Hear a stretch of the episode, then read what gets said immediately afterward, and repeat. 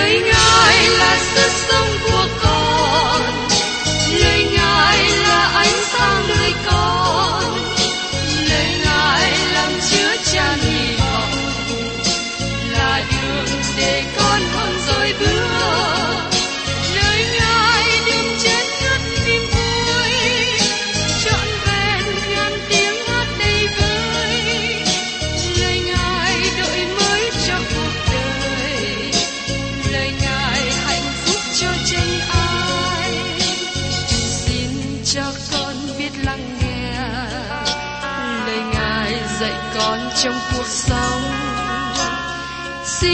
cho con biết lắng nghe. Lời ngài từng theo bước đời con. Xin cho con biết sẵn sàng chờ đợi và vẫn nghe theo chúa. Xin cho con biết sẵn sàng thực hành lời chúa đã truyền ban. Hân hoan chào mừng quý vị đến nghe chương trình Tìm hiểu Thánh Kinh. Đây là một chương trình học kinh thánh liên tục và hệ thống trong thời gian 5 năm. Chúng ta sẽ lần lượt khảo sát từ sáng thế ký cho đến khải huyền. Mục sư tiến sĩ McGee là người được Chúa dùng để sáng lập và thực hiện chương trình này.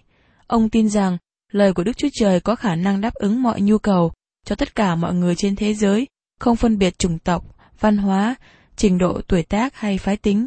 Ước mong quý vị theo dõi liên tục và giới thiệu cho thân nhân bạn hữu cùng đón nghe. Kính chào quý vị và các bạn. Trong chương trình tìm hiểu Thánh Kinh hôm nay, chúng ta đến một sách mới, đó là sách Colosse. Tôi mong rằng các bạn sẽ cùng với tôi đồng hành để tìm hiểu sách Colosse tốt đẹp này. Thưa các bạn, ngay từ đầu tiên trong thư tín Colosse xác định tác giả của sách này là sứ đồ Phaolô. Và thời điểm viết thư tín này ở trong một thời điểm rất là đặc biệt. Thơ Colosse là một trong những bức thư mà chúng ta được gọi là thư tín trong tù, bởi vì Phaolô viết thơ này khi ở tù tại La Mã. Có bốn bức thư được viết trong tù.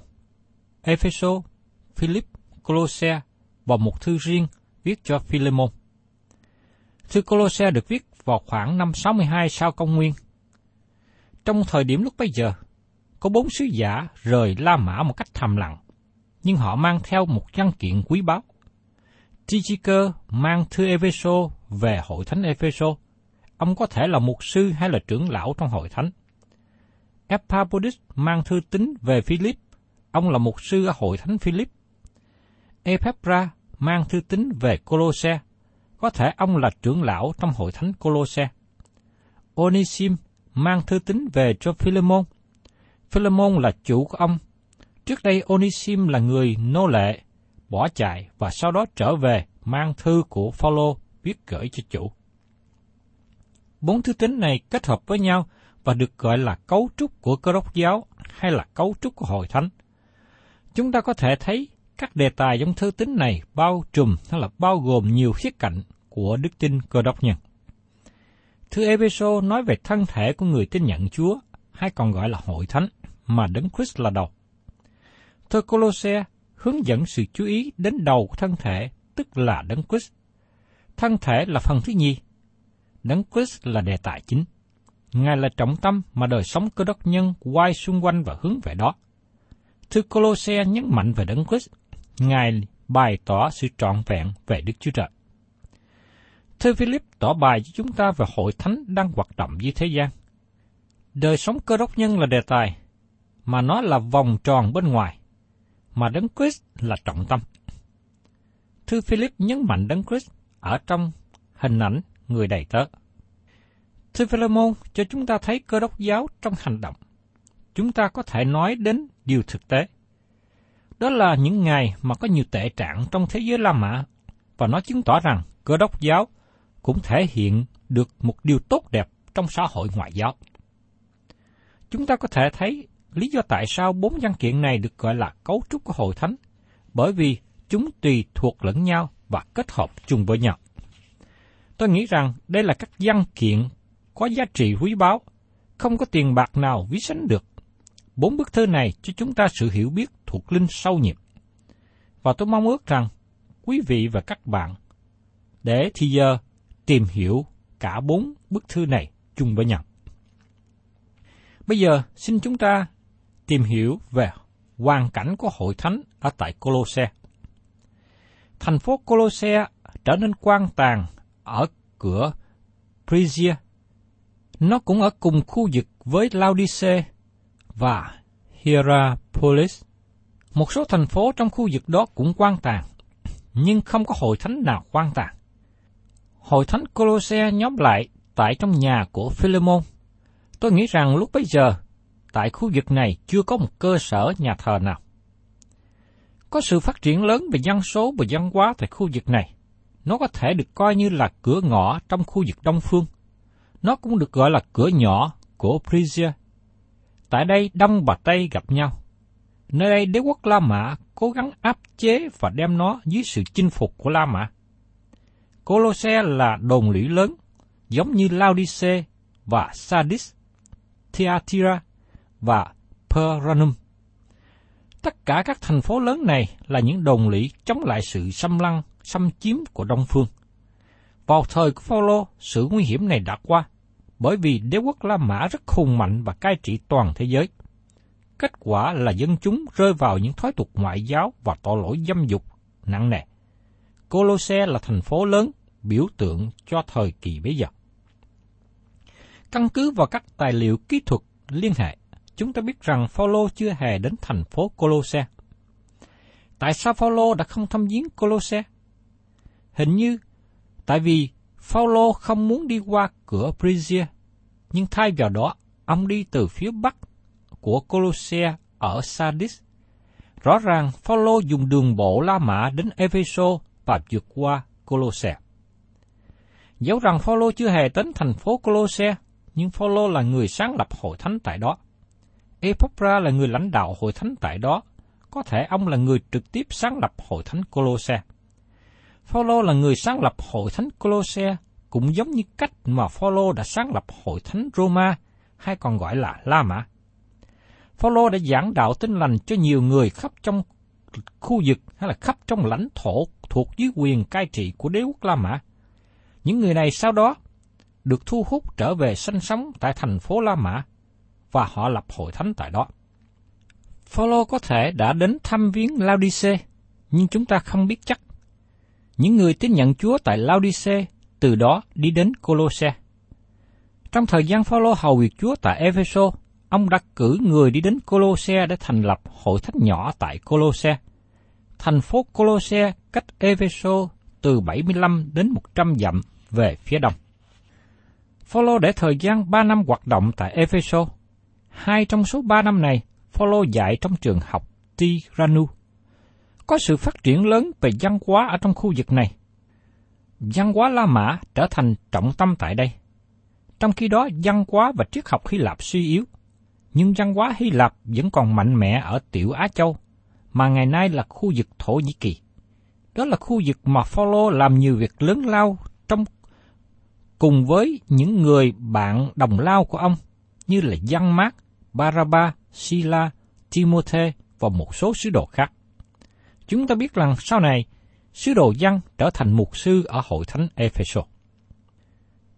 Những khó khăn ở hội thánh Colosse hay là những khó khăn ở trong khu vực Colosse. Tiểu Á Châu là một trung tâm văn hóa lớn nhưng cũng là một trung tâm vô tính ngoại giáo có nhiều tôn giáo quyền bí. Có một hệ phái được biết nhiều ở trong thời đó, đó là trí thể phái. Đây là một nhóm tà giáo đầu tiên của hội thánh. Nhóm trí thể phái này có nhiều nhóm khác nhau, và tại Colosse là nhóm bản thể. Có ba điểm để xác định về nhóm này. Thứ nhất, họ loại trừ linh hồn. Họ là những người quý chuộng sự khôn ngoan, Họ nghĩ rằng họ là những người có sự hiểu biết vượt trội.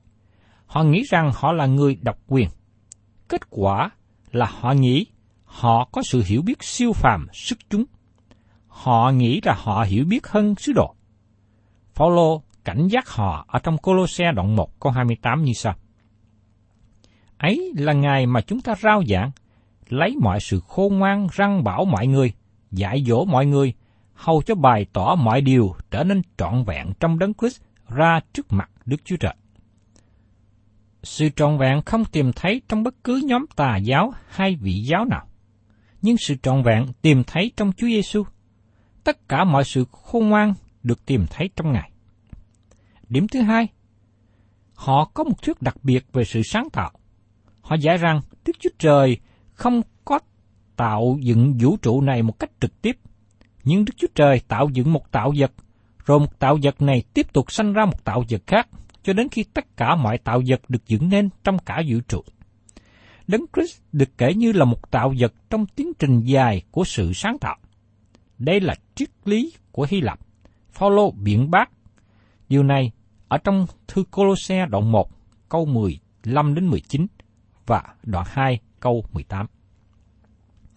Đặc điểm thứ ba, một dấu hiệu khác đánh dấu nhóm này là việc thực hành đạo đức của họ trong việc chế dục và tự do phóng túng.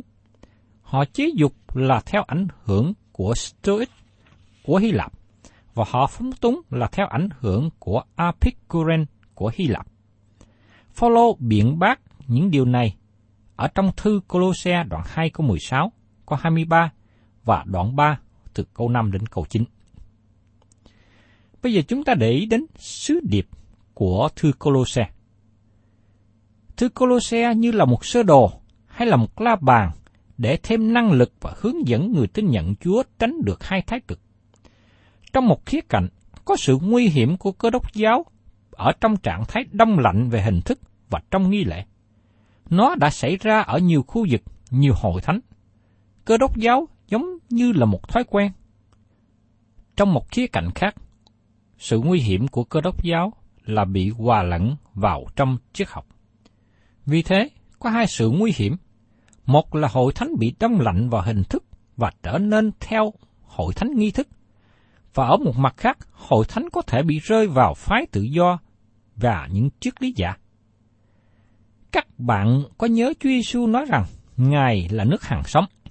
Ngài không nói rằng ta là nước lạnh của sự sống. Ngài cũng không nói rằng ta là hơi nước của sự sống. Ngài là nước hàng sống. Ngài là nước của sự sống. Nước đó không bị nung nóng lên hay bị đông lạnh. Nước của sự sống chính là đấng Christ ở trong anh em, là sự trông cậy về vinh hiển. Như Phaolô nói ở trong Colosse đoạn 1 có 27. Đấng Christ sống trong các bạn. Ngài sống và đi lại tại nơi mà các bạn đang ở. Cơ đốc giáo chính là đấng Christ trong đời sống các bạn. Luôn luôn có sự nguy hiểm khi thêm vào hay bớt ra một điều gì từ đấng Christ. Các nhóm tà giáo cũ và mới thường hay thực hiện theo cách đó.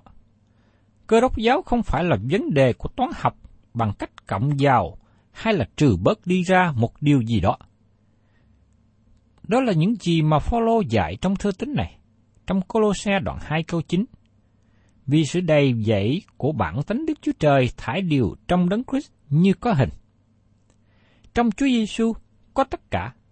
Tất cả những gì các bạn cần được tìm thấy trong đấng Christ. Tiếp đến, chúng ta để ý đến một số lời bình luận liên hệ về thư tín Colosse. Tại đây tôi xin trích dẫn lời của William Sanday. Trong thư tín Epheso, hội thánh là đề tài chủ yếu. Ý tưởng đi đến Đấng Christ là đầu hội thánh. Trong thư Colosse, Đấng Christ là đề tài chủ yếu. Và ý tưởng đi xuống hội thánh như là thân thể Đấng Christ.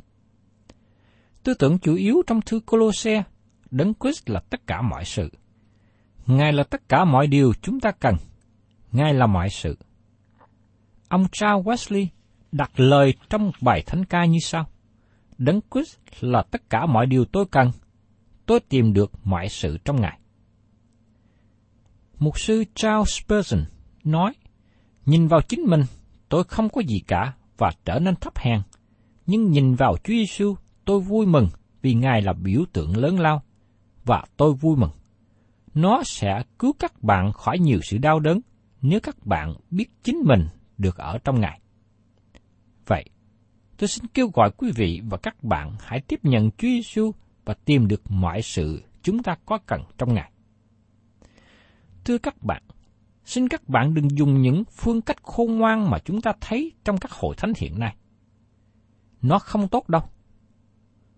Tôi nhớ khi mới bắt đầu khởi sự hầu việc Chúa trong công tác mục sư, tôi cố gắng trở nên khôn khéo, thông minh, bằng cách cố gắng bắt trước một số người rất khôn ngoan mà tôi ngưỡng mộ. Sau đó một thời gian, có vị trưởng lão trong hội thánh đến nói chuyện với tôi. Tôi khuyên mục sư nên trở về và sống thành thật với chính mình, đừng bắt chước theo người nào. Khi nghe thế, tôi làm theo lời của vị trưởng lão này. Tôi xuống ngựa thay vì muốn trèo lên cao. Xin các bạn nhớ rằng, Chúa Giêsu nuôi chiên, Ngài không có nuôi hu cao cổ. Phần thực hành trong thơ Thánh Colosse chỉ cho chúng ta sự đầy trọn của Đức Chúa Trời, được thể hiện trong đời sống của người tin nhận Chúa Giêsu. Chai dầu cam tòng hương cần đập bể ra. Thế gian ngày hôm nay cần thấy một điều gì đó. Thế gian cần ngửi mùi dầu thơm. Thế gian hiện nay bị ô nhiễm với những mùi hôi thối. Chúng ta cần bày tỏ mùi thơm về sự nhận biết Chúa Giêsu ra cho mọi người. Và hội thánh được phép đập bể chai dầu cam tòng hương để mùi hương nó được tỏa ra, để nhiều người biết về Chúa Giêsu qua đời sống của những người tin nhận Ngài. Và kế tiếp, chúng ta để ý đến bố cục của thư tín Colosse. Thư Colosse cũng gần giống như cấu trúc của những thư khác, tức là có hai phần chính. Phần thứ nhất là giáo lý và phần thứ hai là phần thực hành. Trong phần giáo lý, nói Đấng Christ là sự đầy trọn của Đức Chúa Trời. Trong Đấng Christ, chúng ta được trở nên đầy trọn. Trong Colosse đoạn 1 đến đoạn 2. Trong phần giáo lý này, chia ra làm những phần nhỏ như sau.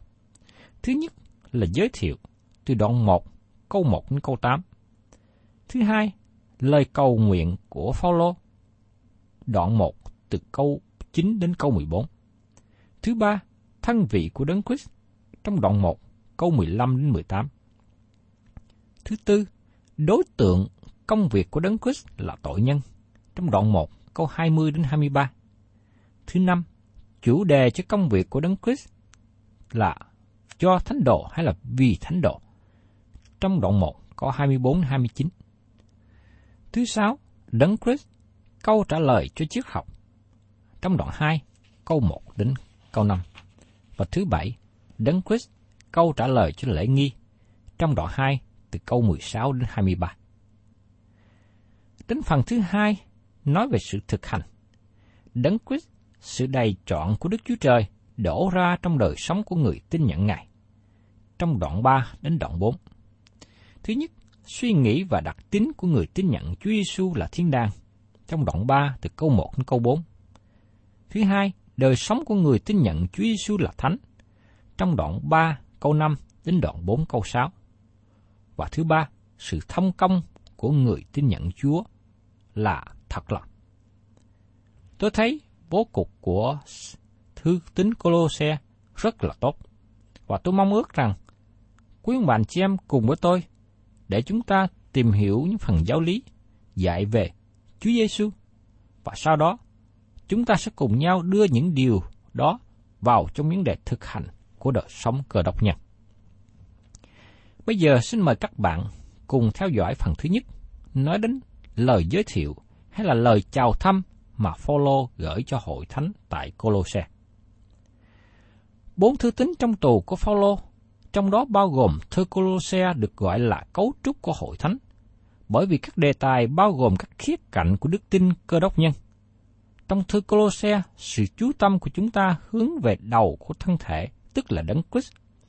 Thân thể, hội thánh là phần thứ nhì. Thay vào đó, Đấng Christ là đề tài, đời sống của cơ đốc nhân đặt trọng tâm trong Đấng Christ.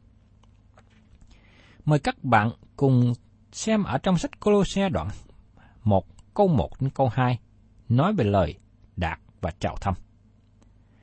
Phaolô theo ý muốn của Đức Chúa Trời làm sứ đồ của Chúa Giêsu Christ cùng Timôthê là anh em, gửi cho các anh em chúng ta ở thành Colosse là những người thánh và trung tín trong đấng Christ. Nguyện xin anh em được ân điển và sự bình an ban cho bởi Đức Chúa Trời, là cha chúng ta.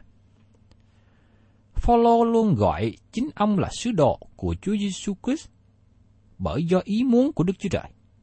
Phaolô ở trong ý muốn của Đức Chúa Trời khi ông là một sứ đồ. Đức Chúa Trời là đấng đã lập Phaolô trở thành sứ đồ. Các bạn hiện nay có ở trong ý chỉ của Đức Chúa Trời không? Các bạn có đang hầu việc đấng Christ không? Các bạn biết là các bạn đang làm một việc đúng không? Tôi tin rằng mỗi người tin nhận Chúa Giêsu được kêu gọi để làm một công tác nào đó trong thân thể của Đấng Christ, tức là trong hội thánh. Nhưng thật là quan trọng, cần hoạt động một cách đúng đắn. Có nhiều người ngày hôm nay rất năng động, nhưng họ làm nhiều việc mà họ không nên làm. Thường là họ cố gắng bắt chước người khác. Họ nghĩ, tôi rất là bận rộn để làm việc giống như anh chị kia đã làm. Xin chúng ta nhớ rằng, chúng ta có các những ơn tứ khác nhau và chúng ta làm việc cũng khác biệt nhau một chút. Nhưng tất cả chúng ta cần hoạt động, cần hầu việc Đức Chúa Trời. Đức Chúa Trời lập Phaolô trở thành sứ đồ. Đức Chúa Trời có đặt các bạn đúng nơi của các bạn không? Khi các bạn biết rằng các bạn đang ở trong ý muốn của Đức Chúa Trời, các bạn có được sự thỏa lòng trong đời sống. Phaolô gửi cho các anh em chúng ta ở thành Colosse là những người thánh và trung tín trong đấng Christ. Phaolô không có ý nói đến hai nhóm người. Các thánh đồ và các anh em trong Chúa Giêsu cùng giống nhau. Những anh em trung tín và những anh em tin nhận đều là thánh đồ. Chúng ta là thánh đồ không phải bởi những gì chúng ta làm. Chúng ta là thánh đồ bởi địa vị của chúng ta. Từ ngữ thánh đồ có nghĩa là biệt riêng cho Đức Chúa Trời. Các bạn ngày hôm nay có nhận biết địa vị của mình là một người thánh đồ của Đức Chúa Trời không? Tôi mong ước rằng khi các bạn nhận biết được địa vị của mình, các bạn hãy sống đúng với cương vị đó. Xin quý vị chú ý điều này. Họ là những người ở trong đấng Christ, nhưng họ đang ở Colosse. Vấn đề quan trọng không phải là các bạn hiện nay ở đâu, nhưng các bạn đang ở trong ai? Đang ở trong đấng nào? Các thánh đồ này ở Colosse, đó là địa chỉ, đó là nơi chốn. Nhưng điều quan trọng Phaolô muốn nhấn mạnh, họ là những người đang ở trong đấng Christ. Trong lời chào thăm của Phaolô, ông nói rằng: Nguyện xin anh em được ân điển và sự bình an ban cho bởi Đức Chúa Trời là cha chúng ta. Thưa các bạn, chúng ta cần nhận biết ân điển của Đức Chúa Trời để mới có thể kinh nghiệm được sự bình an của Ngài. Khi nào tôi và các bạn tiếp nhận Chúa, biết được ân điển của Đức Chúa Trời, thì lúc đó đời sống chúng ta có được sự bình an. Thưa các bạn, Phaolô muốn bày tỏ một điều tốt lành cho hội thánh của Chúa ở tại Colosse. Và trong lời chào thăm này, ông nói rõ ông là sứ đồ của Đức Chúa Trời. Và ông cũng mong ước hay là cầu chúc cho hội thánh của Chúa tại Colosse luôn có được ân điển và sự bình an. Và tôi mong ước rằng quý vị và các bạn ngày hôm nay luôn có được sự ân điển và sự bình an của Chúa ở trên đời sống của mình. Để quý vị bước đi theo Chúa và sống mỗi ngày. Thân chào tạm biệt quý vị và các bạn. Hẹn tái ngộ cùng quý vị trong chương trình kỳ sau để chúng ta bắt đầu tìm hiểu đến nội dung của thơ tín Colossae.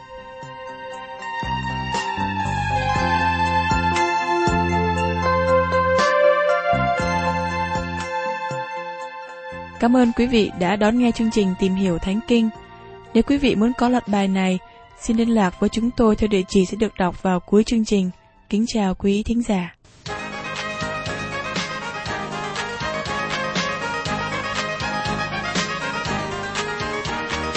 Tôi yêu đuôi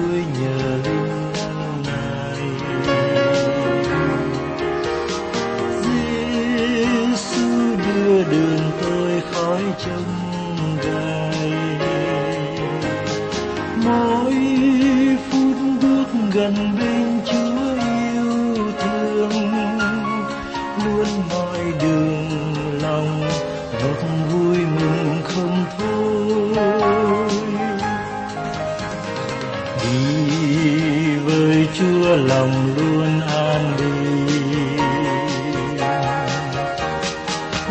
Giêsu Christ là chân lý muôn đời.